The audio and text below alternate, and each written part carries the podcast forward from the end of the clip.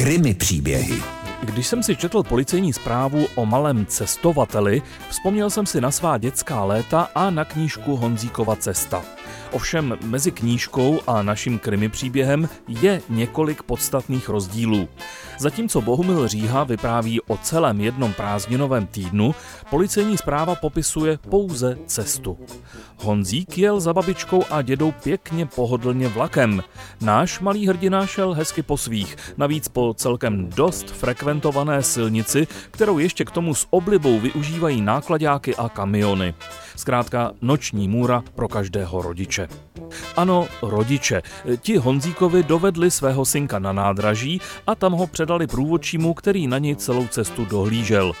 Tatínek našeho hrdiny byl v době jeho cesty v práci a maminka spala. Tady ale musím podotknout, že se neodvažuji tuto ženu soudit za to, že jí během dne přemohla únava a kdo si myslí, že jemu by se to nikdy nemohlo stát, ten ať si to myslí. Žena se totiž stará o dvě děti. Holčička je ještě opravdu malá a synek je podle všeho velmi chytrý, zvídavý a čiperný.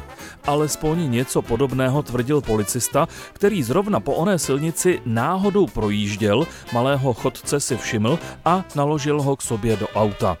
Dozvěděl se od něj, že asi zřejmě doma vyslechl, že si u nich babička zapomněla nějaké drobné a tak peníze sebral a vydal se je babičce vrátit.